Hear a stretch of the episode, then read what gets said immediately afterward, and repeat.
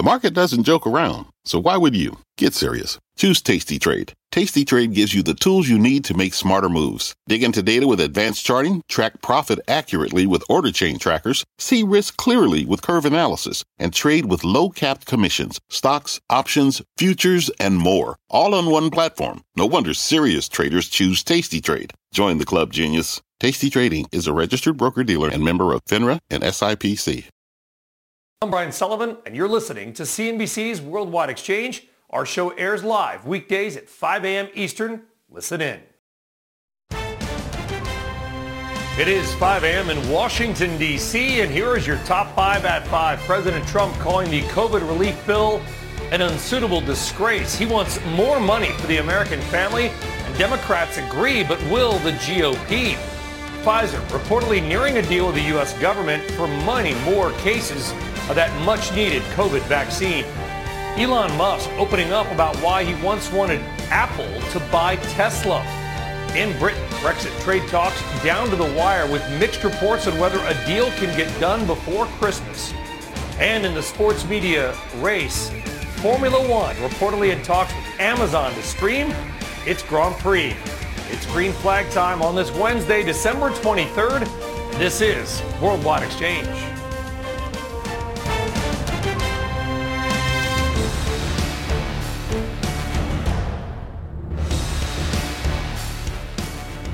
Well, good morning, good afternoon, or good evening, and welcome from wherever in the world that you may be watching. I am Brian Sullivan. Good Wednesday morning. Thank you very much for joining us. Well, today's top story, President Trump throwing the fate of stimulus a little bit in doubt. In a video tweet last night, he called the $900 billion COVID relief bill passed by Congress, quote, an unsuitable disgrace. He wants changes from lawmakers, including much larger direct payments to individuals and families – up to $2,000 per person or $4,000 per household. We'll get more on that in just a minute. Of course, the markets like the idea of more stimulus futures. They're not soaring, but they are up. Dow futures right now up 73 points. All this coming off more records for small cap stocks on Tuesday. Well, let us get more now on that developing story, the one the markets will pay very close attention to, and also what is likely now to come next in the fight over stimulus. NBC's Chris Pollone joining us now live. Chris, good morning. Yeah, good morning. This is certainly a monkey wrench thrown into the works here. Democrats and Republicans thought they had a deal hammered out late Sunday night for this $900 billion COVID relief bill. All indications from the White House from that point forward were that the president would sign the bill and that money would start going by direct deposit to some Americans uh, in the form of $600 payments by early next week. The president was largely absent from the negotiations, instead letting his team do it, including Treasury Secretary Steve Mnuchin. Uh, Mnuchin lauded the deal when it was agreed to uh, the other night, and it appeared that everything was set to go. But as you mentioned, last night the president called the deal a disgrace in a video that he posted on Twitter, and he demanded that Congress change it to $2,000 payments for individuals as opposed to $600. So obviously, this left senior leadership of the Republican Party kind of scratching their heads, wondering what's going to happen next. The president didn't say he was going to veto the bill, but he certainly hinted that he didn't want to sign it. He railed on against some of the spending, seeming to conflate or confuse uh, the money that was put into the appropriations bill that will fund the government for the rest of the year, that $1.4 trillion bill. Uh, the COVID relief bill was put in an omnibus bill as part of that, uh, and he railed on some of the spending spending in there. And so now it's unclear exactly what's going to happen. Democrats were happy to seize on this. Nancy Pelosi, the Speaker of the House, tweeting shortly after the president's video posted saying, let's do it. Democrats had been pushing for these higher payments all along. And so when the president seemed to agree with them, they say they're ready to do it. They might even try to pass a bill by unanimous consent in the House on Thursday, uh, trying to see if they can get an agreement to raise the payments up to $2,000. But at this point, it is all up in the air. And the federal government, if this bill is not signed, could face a shutdown because they only passed a seven-day extension for funding, which goes through Monday. So we need some resolution before then. And at this point, it is unclear exactly what's going to happen, Brian. Oh, yeah. A little more intrigue heading into Christmas here. Certainly one that American families are hanging on. Chris Pollone in D.C. Chris, thank you very much. Sure. Well, meantime, in other headlines this busy morning, a grim stat in the fight against COVID. NBC News reports the U.S. seeing its highest number of COVID deaths in a single day. 3,350 deaths were reported yesterday. Country has now seen more than 18.2 million cases of the virus. But some potentially good news in all of this. Sources telling our Meg Tirrell that Pfizer is nearing a deal with the government for an additional 100 million COVID vaccine doses. That agreement could be announced as early as today. Meantime, as cities like New York deal with spike in cases, some of the New York Stock Exchange workers who had been coming onto the floor will now go back to working from home. The NYSE floor closed in March, but reopened in May with about 25% of its staff. Well, beginning on Monday, NYSE designated market makers will temporarily return to what they call remote operations. Well, now let's get back to the markets and your money, and let's get a strategy session heading into the new year after what has been a very good year for stocks and, of course, not much else. Joining us now is Brian Levitt. He is global market strategist at Invesco. Brian, good morning. Let's start with the headlines here. The stimulus fights, it's going to get passed unless the GOP really pushes back on that larger number. Will a increase in stimulus increase the chances that the U.S. stock market goes up? Yeah, so an increase in stimulus is certainly a would be a good development. I mean, there, there's plenty of businesses and there's plenty of households that require additional help and can bro- provide a bridge as we work through this uh, rollout of the vaccine to to get us through this period and to then hope for a reacceleration of economic activity as we move through the year. I think you know the markets are. Um, you know, the markets are obviously going to be focused in the near term on the size of this package, but ultimately the markets are, are going to be looking out you know, further beyond this to a year in which the vaccines roll out, economic activity recovers, and monetary policy remains very accommodative. So while today or in the next few days this seems critical, to your point, this will likely get passed, and, and the markets will, um, you know, feel comforted by the fact that more fiscal support is coming. Yeah, well, they feel more comforted, Brian. If, if they like the original deal, and of course now President Trump has thrown water on it, will they more like a bigger number going to American families? I believe it's up to $4,000 possible for U.S. households, assuming, of course, the GOP agrees to that higher number. Yeah, at this point, I mean, the larger the number would obviously be better for households and businesses and better for the economy and should be applauded for the market. I mean, it's not as if the, the federal government is finding it onerous to fund this debt. I mean, we're borrowing the money at, at negative real yields. And so uh, you want to come forward with additional fiscal support at this part of a cycle. And so, yeah, the markets will applaud it. I think the markets um, were likely to head higher in 2021, regardless of the size of this package. What this does is put a little bit more support into the recovery and, and starts to support, um, you know, more of the cyclical parts of the market. Again, what's critical is the vaccine rollout. So this in and of itself is not the catalyst that takes markets substantially higher in 2021. View it as a bridge. Then the medical and scientific breakthroughs come through and, and get us back to some level of normalcy. Yeah, I mean, do you think that interest rates, you just mentioned negative real yields with inflation, that certainly is the point, Brian. We're looking ahead to 2021. Everybody's making their predictions. I've got mine coming out in a few minutes. Do you think that we will see much higher 10-year yields by this time next year? Do you think inflation will ultimately finally kick in? The commodity market sure looks like it's saying that.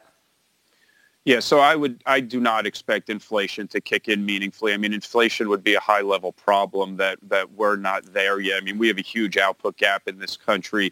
We have very high unemployment in this country, so it is likely to be a long while before you see goods inflation. Ultimately, what tends to happen is you start to see asset price inflation. So asset price inflation could happen for a while before we start to see any type of goods inflation. So I would view this as an inflation-free growth environment, which is good for risk assets. It's good for equities and credits. With regards to the 10-year rate, the 10-year rate should head higher over the next year, but not substantially higher. I mean, typically you would think that the 10-year rate could be closer to the real growth potential of this country, call it around 2%, but I, I don't believe we're heading to 2%. I mean, rates are too low globally. I mean, if the U.S. rate gets up to one and a quarter, or dare we even say one and a half, there's likely to be a strong bid for it. So I would expect rates higher, but not substantially higher.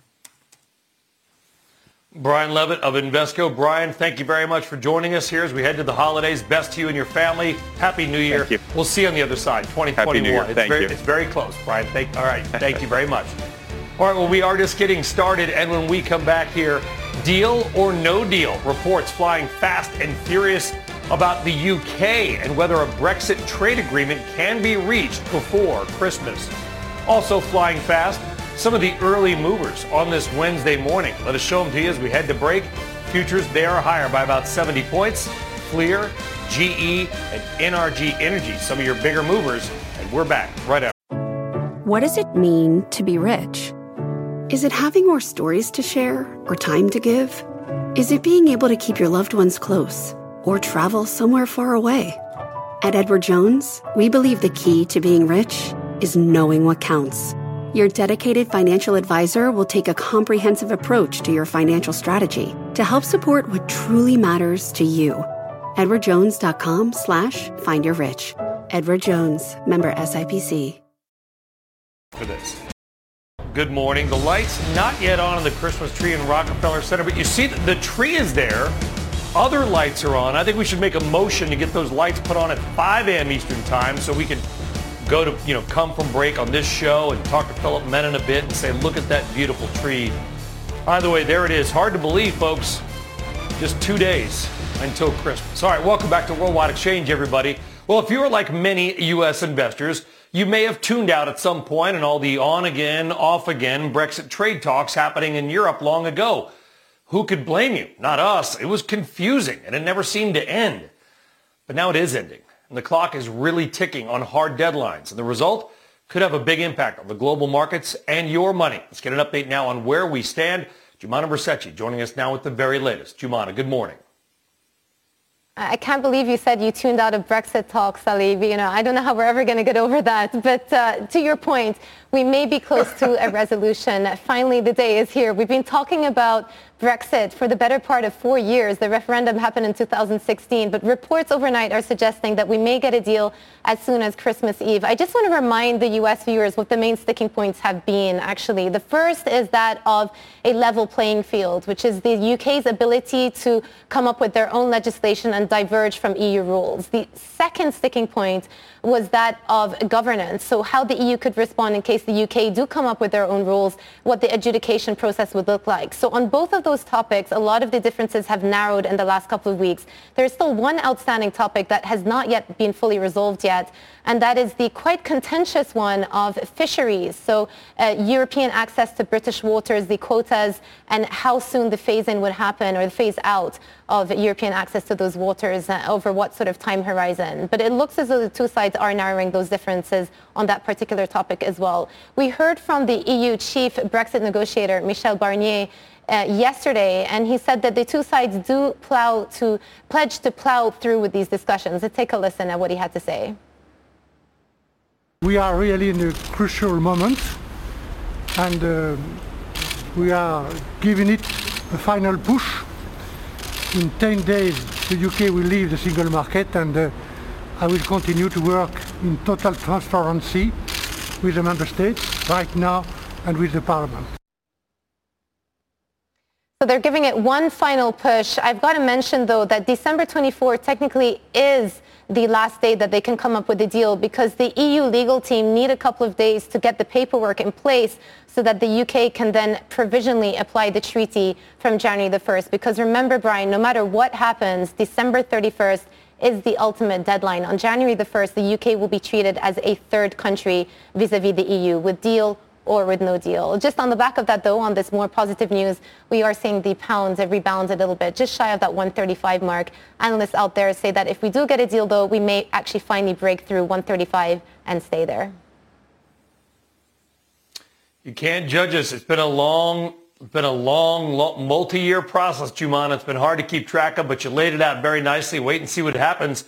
January 1 could be a very interesting day on a number of levels. Joumanna Bercetche, thank you very much. Right. We'll talk to you soon. All right. Well, still on deck, planes, trains, and automobiles, not just a great movie. What Americans are planning to do this Christmas and New Year's and the impact it could have on the travel industry. Plus, a preview of my top five predictions for 2021. One of them has a lot to do with getting back on airplanes. Stay tuned. You're watching Worldwide Exchange. We're back right after this. Today's big number 10.2 million. That's how many people watched the ACC championship game between Notre Dame and Clemson on Saturday. The most viewed ACC championship of all time. This podcast is supported by FedEx. Dear small and medium businesses, no one wants happy customers more than you do. So you need a business partner just like you.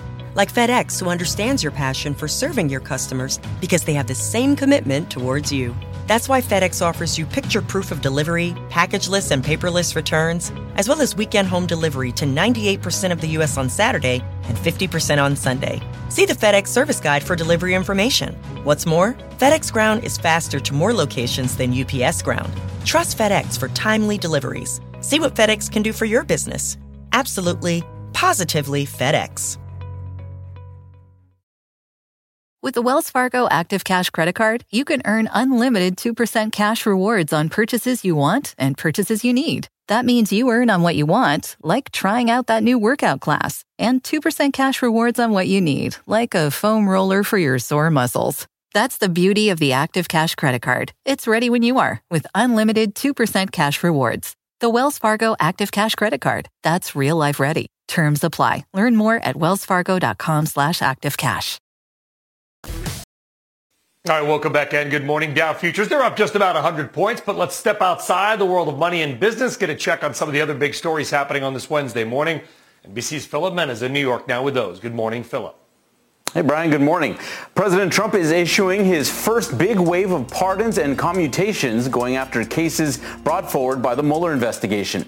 He issued a full pardon to his former advisor, George Papadopoulos, who pleaded guilty to lying to the FBI. And he did the same for Alex van der who worked for, with the Trump's former campaign chairman, Paul Manafort. The president also granted clemency to three former GOP congressmen. Steve Stockman of Texas, who was convicted of fraud and money laundering, California's Duncan Hunter, who pleaded guilty to misusing campaign funds, and the first congressman to back Mr. Trump, New York's Chris Collins. You may remember back in 2017, Collins was caught on camera on the White House South Lawn giving insider stock tips to his son. The president also pardoned four military contractors who worked for Blackwater, all convicted of killing 14 unarmed Iraqi civilians in 2007.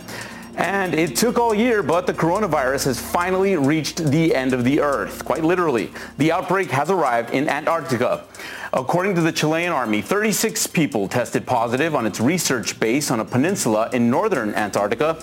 Until this week, it was the only continent free from the virus. The army said base personnel have been isolated and are constantly monitored by health authorities. And finally, check out this incredible new video from the U.S. Geological Survey. That is the Kilauea volcano. It erupted on Sunday night on Hawaii's Big Island. Authorities say the eruption is still going strong, but has stabilized, so it poses no immediate threat to the public. Thousands of spectators are now flocking to Kilauea Summit for a chance to see that spectacular fire show. That massive uh, lake of lava, Brian, covers 33 acres. Back to you. As long as it follows the path that it has, no homes are in the way. Certainly, Yeah. of course, a volcano erupted because 2020. Philip Mena, thank you very much, buddy. Appreciate it. All right, have a good one. All right, well, this would normally be a very busy time for the travel industry, but this year, numbers suggest 1 billion hotel room nights could go unsold by Christmas. Seema Modi is here covering the big business of travel for the U.S., and I guess, Seema, it is a big business normally, slightly less big this year. Yeah, that's exactly right, Brian. More than 960 million hotel room nights have gone unsold this year and on track to reach that 1 billion number by Christmas. That, according to STR, which tracks real-time hotel occupancy data, it's certainly a milestone that the lodging industry never really thought it would see. And it reflects just how COVID has challenged the broader travel sector. As COVID cases rise, hotel occupancy, the rate continues to fall. We're now at around 38% here in December compared to the 60% rate we were at in December of 2019. And even with the latest stimulus bill providing some relief, hotel owners that I've been speaking to, they say it may not be enough.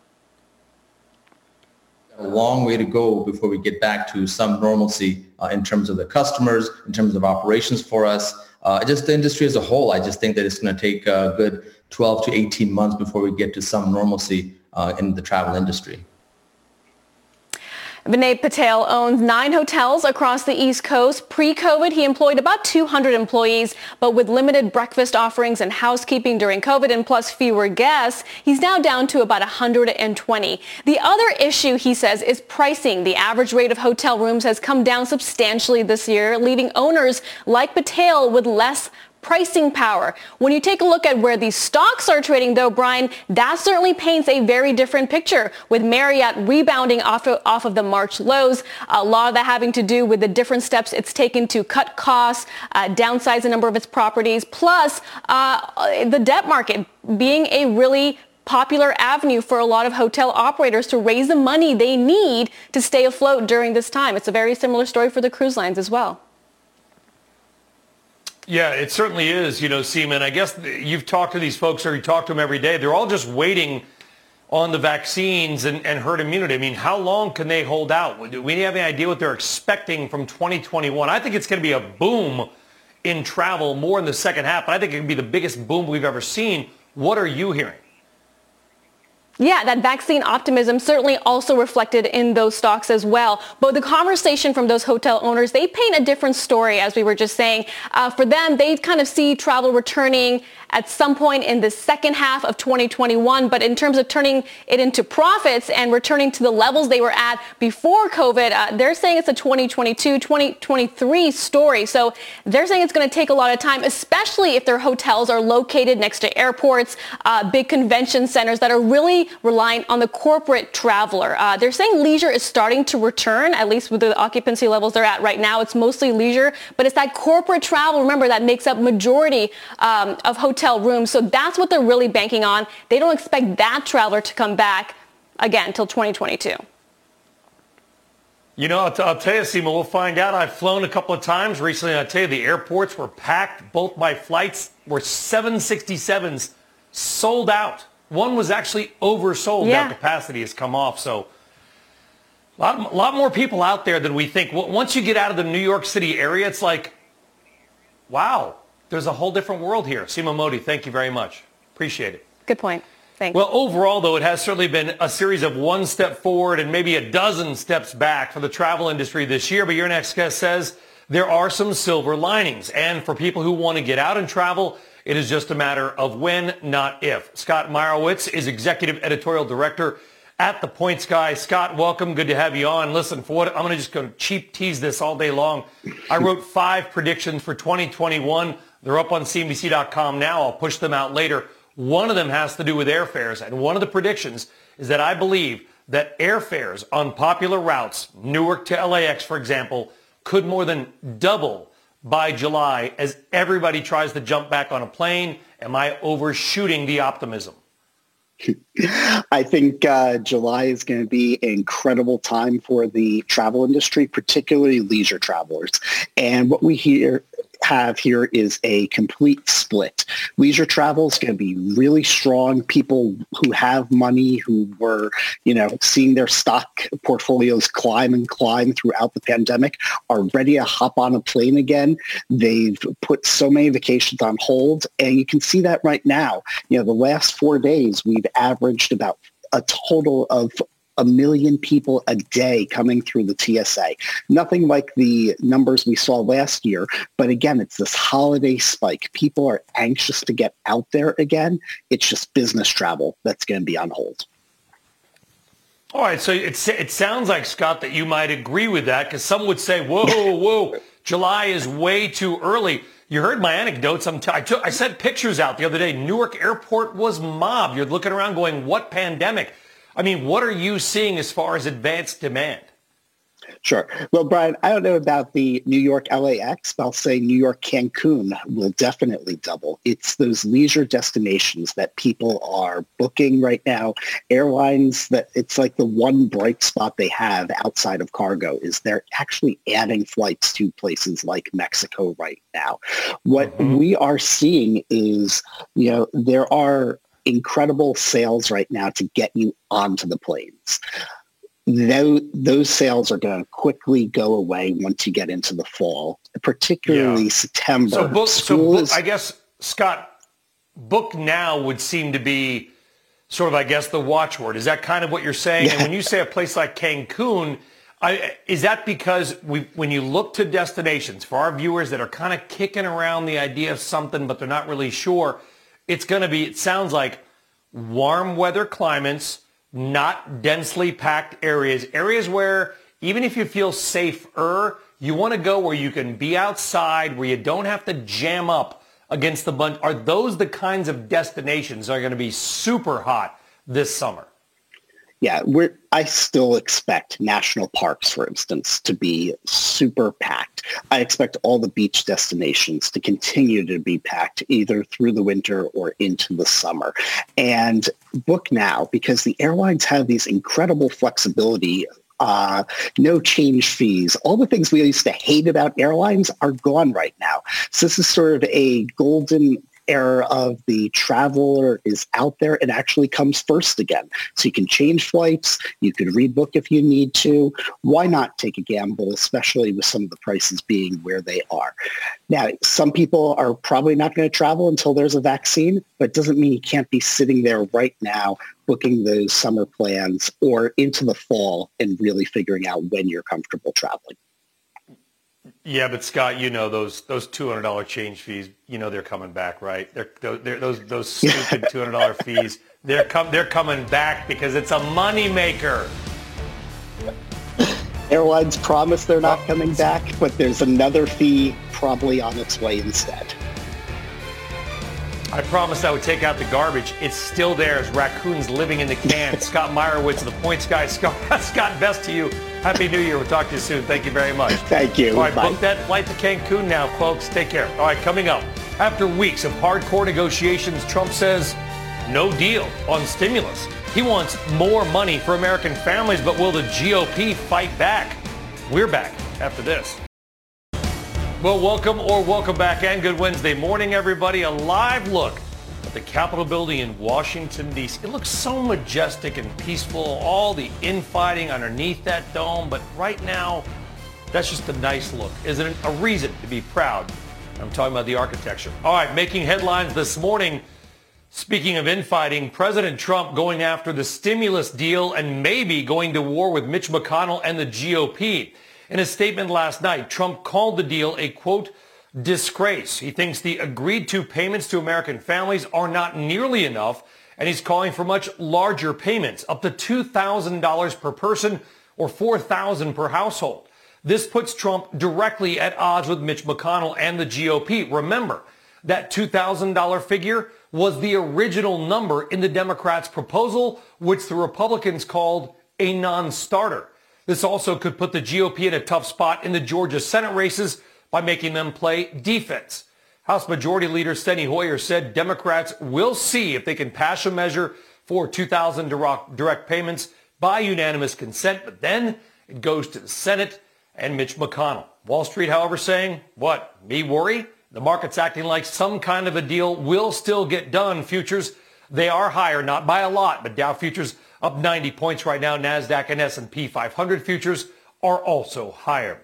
In other corporate news this morning, and this is a really interesting story, Elon Musk says that he reached out to Apple CEO Tim Cook about two years ago, basically begging him to buy Tesla, but that Cook wouldn't even agree to meet with Musk. Musk says all this happened during what he called the darkest days of the Model 3 pro- program. Tesla's market value, by the way, has increased tenfold since that now turned down meeting. All right, now to today's COVID headlines. The mutation of the coronavirus in the UK has highlighted the need for scientists to invest in genetic sequencing of virus samples in order to prepare for more mutations before they happen, because they will. According to the CDC, the U.S. has only sequenced 51,000 cases of the coronavirus out of about 18 million, and that could lead to more problems down the road. Joining us now to talk about it is Dr. Nahid Bhadelia, infectious disease physician and medical director of special pathogens at Boston Medical Center. Dr. Bhadelia, thank you very much for joining us. Um, what do we know so far and what do we not know so far about either, I don't want to call it a new mutation because looking at the South African data, it could actually be multiple new mutations, could it not?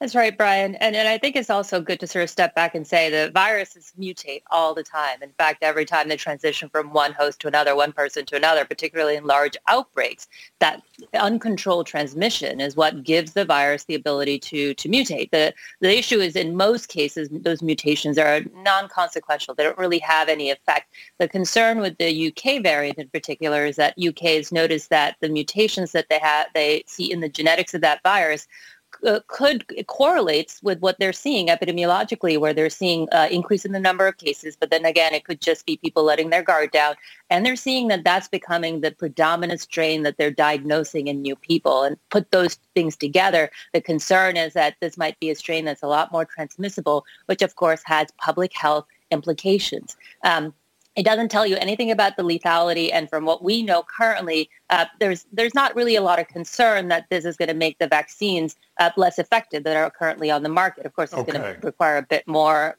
you know, information, but that's not a concern at this point. Yeah, because and that's and that's such an important point, doctor, because you know you hear about this new strain. The UK goes on hard lockdown. Everybody tries to flee London. There's sort of that 24-hour moment of panic then we talked to virologists. They've come on and said, hey, we believe the vaccines as they exist now should work on these new strains. It sounds like you are also confident that is likely the case, doctor. Yeah, and the reason why is, you know, some of my colleagues have used this metaphor that, you know, what this vaccine kind of does is it sends an email with a photo of the virus telling your immune system to remember, remember the culprit, right? And now if you change small one or two details about the photo, it won't make a difference in your body's ability to recognize the virus. It's really over time the culmination of multiple mutations uh, that could lead to that. But, but again, the, most of the vaccine manufacturers as well as the, the NIH are looking uh, to make sure that that indeed is true. But the point that you raised, though, Brian, about the, the, the, the facilities and the capacity to do these kind of in-depth genetic analysis, what we call phylogenetic analysis, is really important because, you know, the vaccines right now are a drop in the bucket. Eventually, they're going to help us control that transmission. But one way we can drive the number of cases down is all those blunt instruments we talk about, the you know the masking, the distancing, because it doesn't matter what mm-hmm. the strain is. Those actions help us keep the cases down. But the genetic analysis over time will give us the ability to detect mutations that could affect your ability to pick up the, t- the, the, virus on, on tests because all of our, you know, diagnostic, many of our diagnostic tests are based on the viral genetics. It'll help us figure out the efficacy of the virus, um, the efficacy of the vaccine, as well as medications against the virus. Well, there is one tiny sliver of upside, something that I posted last night, and I asked a genuine question about the flu season because we don't have one. There's, I don't want to say there's zero flu season in the United States, but doctor, as you know, it's not far off of zero. Obviously, we don't want to go around in masks for the rest of our lives, but we are learning, I think, valuable basic mitigation techniques because let's not forget the flu can kill 40 to 80,000 Americans every single year. What are we learning in this process we don't like, but it could be valuable for just the common cold in years to come?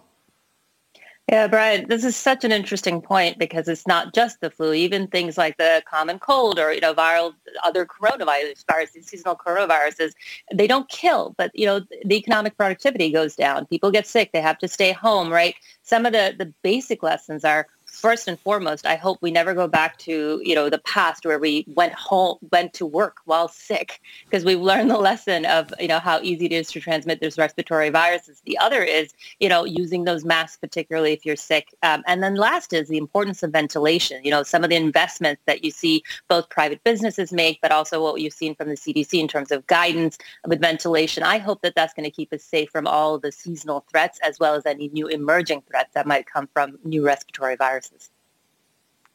Yeah, I guess that there is one tiny sliver. It's that that flu season simply does not exist, at least not yet. Let's hope it doesn't. We don't need any more bad news in 2020.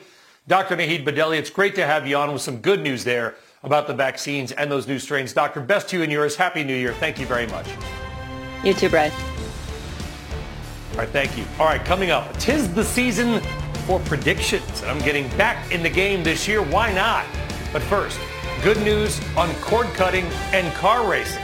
For all you Formula One fans out there, the FT reporting that Formula One is in talks with Amazon to stream its Grand Prix races next year. So instead of having to have ESPN here in the United States, you can watch Amazon to watch Mercedes and Lewis Hamilton pretty much dominate every single week.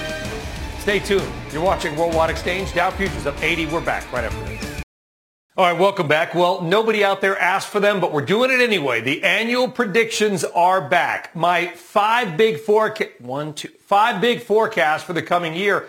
And this year, it's a little different because, well, 2020 has been a lot different. I lay out some post-COVID thoughts on the economy and sectors that may do well based on current trends, prior pandemics, history, etc. Hint, get ready for the roaring 20s, really 2022s. You can check out the predictions. They're up on CNBC.com. We'll put it out on Twitter, LinkedIn. And by the way, rolled out a new Facebook page as well, facebook.com slash Brian Sullivan CNBC. Now, I won't give all five away. I want you to read the doggone story I worked on. But one of them, of course, has to do with oil. And I think that oil prices are going to go up next year, in part because everybody's going to be driving themselves around instead of taking subways and mass transit, and OPEC doing a good job of keeping supply under control. Am I wrong? Read the predictions. Let us know what you think. Hey, let's all, one thing we can predict is be glad that 2020 is coming to a close. And by the way, today is my final day on Worldwide Exchange for the year. I'll see you on Closing Bell tomorrow and some other shows next week. They're letting me sleep in. All right, I am not alone in looking ahead to 2021. Investors are also making predictions. At Investopedia's Caleb Silver has been polling them all and he joins us now. Caleb, it's good to have you on again. All right, you know the deep, dark secrets of the web. Everyone, you know what people are looking for. What kinds of stocks and search terms are under the cover of darkness people searching on Investopedia? Brian, it's been a crazy year, a, a, tale of two cities, a tale of two markets, a tale of two economies, any way you want to look at it. But when you look at the top search terms on Investopedia throughout the year and when they were spiking, it's really the story of what happened this year. The top spiking term, stimulus check. It's probably the top spiking term today too. It's been in the news basically since the middle of the summer and it's been the most uh, popular term in terms of search on our site. The most activity of people looking for it. They're also been looking for stock split. That was Tesla and Apple with those big stock splits back at the end of the summer. That drove that term crazy. People were searching all over for that one. Marxism, always a fan favorite on Investopedia. People love looking for Marxism and its cousin socialism. And of course, that was huge around the elections. But there's about, we have a list of our top 10 spiking terms. It's on the site, and I'd love to go through them with you. Yeah, let's do it. By the way, margin calls, I love that. Spike during the March, you know, March market crash. It kind of shows you that people are obviously leveraged out there. They're on Robinhood or whatever. Maybe they borrowed money and there's all of a sudden, they, what's a margin call? By the way, margin call, probably the best movie about the financial crisis. Got no love, Caleb, but I think it was the totally best underrated movie out there. All right, what? Totally underrated. You, you agree, right? You've a fantastic movie, by the way. What else are people looking for?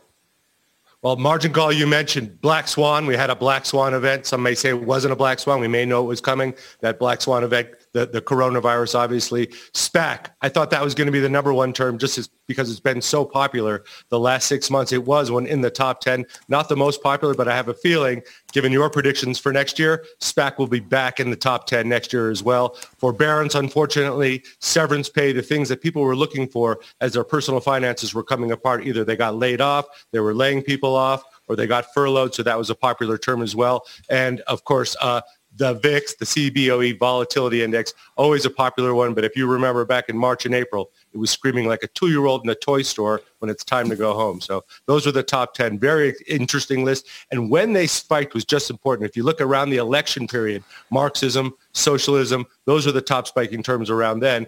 And even yeah. after the election, people were looking up those terms. I, I love that. A two-year-old in a toy store said so when you can go back in toy stores in the New York area, Caleb. Uh, very quickly, any idea of what stocks people still love? What are they looking for? Our readers are love that home cooking, especially the U.S. readers. So they're predicting big gains for tech. They're predicting big gains for healthcare. No surprise there but they like the home cooking. They like the stocks that brought them here. So their top 10 list looks a lot like the top 10 list of the QQQ, look, looks a lot like the top 10 list of some of the index funds. It's Amazon, it's Apple, it's Tesla now. Now that Tesla's in the S&P 500, they liked it before, they like it going forward, and they like some cannabis stocks too. But to your energy point earlier, a lot of them like the energy stocks and like the dividend play. So 2021 is going to be an interesting year, and I can't wait for it to start. I can't wait for I can't just wait for 2020 to be over. But Caleb Silver enjoyed having you on with Investopedia. A lot of really cool, bringing the heat literally and figuratively behind you. Caleb Silver, happy New Year, buddy. We'll see you in 2021. Best to you and yours. Take care. Same to you. All right, all right. Thank you very much. All right. Speaking of hot on deck, the top five hottest housing markets in America revealed. Did your city make the list? We'll count them down for you next.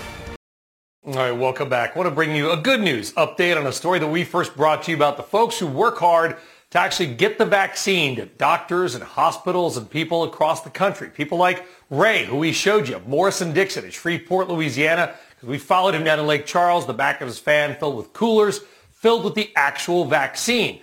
Well, our CNBC colleagues with Invest in You, Ready, Set, Grow, have published a special story, not just about Ray, but all of his colleagues there at Morris & Dickson that were so generous with their time, allowing us in their warehouse to show us how they were getting the vaccines out. It's all part of a holiday homegrown heroes campaign, and you can find that by going to cnbc.com slash invest in you. We got a picture of everybody there at Morris & Dickson, all the names to all of them who are working all weekend long and getting ready to get the vaccines out as fast as possible. Hometown heroes, thank you very much for all of that.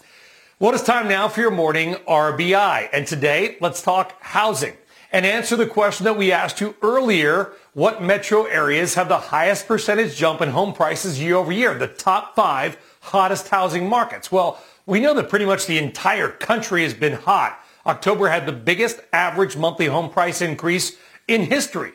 But as always, some areas are hotter than the rest. So let's get random but interesting and get you the data. Here we go.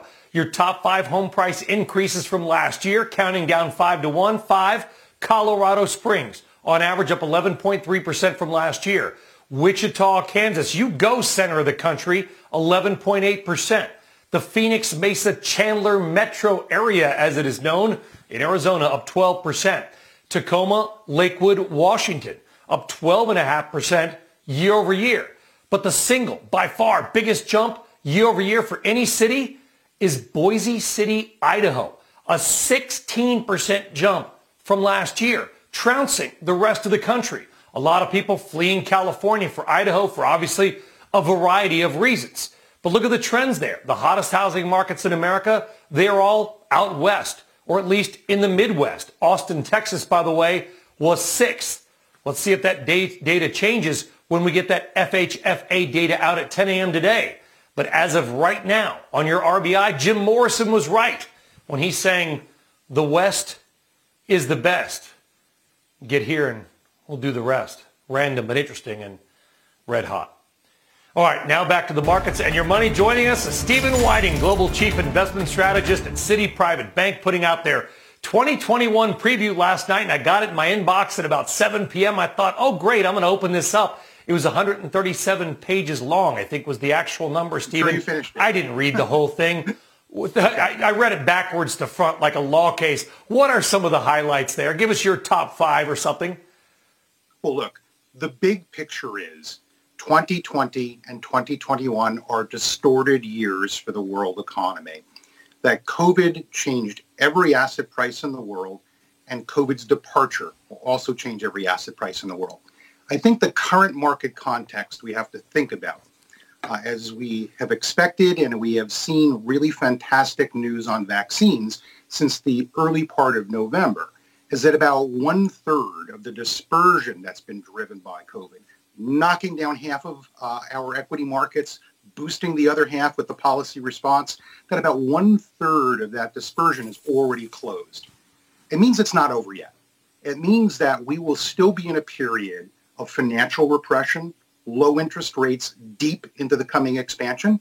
History has showed that it can last for a very long mm. time and that we will uh, see, again, a bounce back uh, in some industries that are not long-term growth industries, uh, but they can drive some of the best returns. So, for example, we have been uh, overweight for some time now, U.S. small cap stocks. And that's the way that we've expressed our overweight in the United States, specifically because they are early cycle recovery plays. They lag deeply behind. Well, okay, Steven, uh, let's stay right there. Hold on. You look like, by the way, you look like a genius. It's been a great call, by the way, and I'm going to give credit where credit is due. But the Russell 2000 is up 106% since the March 18th low. My math tells me right. that's a double. Do you think small caps still have room to go higher? I think they still have room to go higher.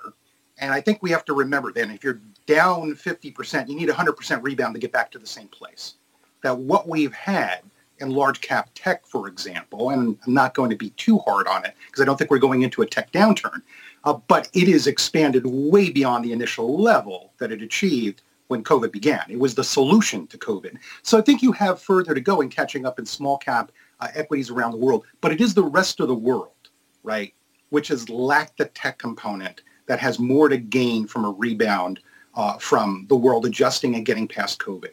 Once we get through this, though, we have to be clear about this. This is a one-off mean reversion. Um, I think we're going to want to go back to quality income generating assets. We're going to find them in equities, not in the bond market. Uh, we're going to find this in companies that were also left behind, uh, and those are dividend payers. Uh, and we're going to find it in places of the world uh, that's very surprisingly, uh, again, lagged behind the leaders. China had very large double-digit returns this year. Mm-hmm. Uh, it is what it did through social restrictions, but its trade gains are powering, powering rebounds in trade activity throughout emerging Asia. And emerging Asia is down double digits this year, right? Unlike yeah. uh, the 30% gain that we've seen in China. So there are lots of parts of the world that are still depressed and still part of this early part of the economic recovery. Yeah. Well, it all comes down to equities globally, small caps here, emerging Asia around the world, areas to look at. Steven Wieting, great call on small caps for the last number of months. We appreciate you and your team, Steve. I will see you in 2021. Great stuff as always. Take care, buddy. See you soon. And folks, that does it for us here on Worldwide Exchange. I will see you on this program in 2021. They're giving me some time to sleep in. Check out our podcast as well. Everybody have a great day out there. Squawk Box the gang picking up the coverage next. Take care. You've been listening to CNBC's Worldwide Exchange. You can always catch us live weekdays at 5 a.m. Eastern only on CNBC. This podcast is supported by FedEx. Dear small and medium businesses, no one wants happy customers more than you do. So you need a business partner just like you. Like FedEx who understands your passion for serving your customers because they have the same commitment towards you. That's why FedEx offers you picture proof of delivery, packageless and paperless returns, as well as weekend home delivery to 98% of the U.S. on Saturday and 50% on Sunday. See the FedEx service guide for delivery information. What's more, FedEx Ground is faster to more locations than UPS Ground. Trust FedEx for timely deliveries. See what FedEx can do for your business. Absolutely, positively FedEx.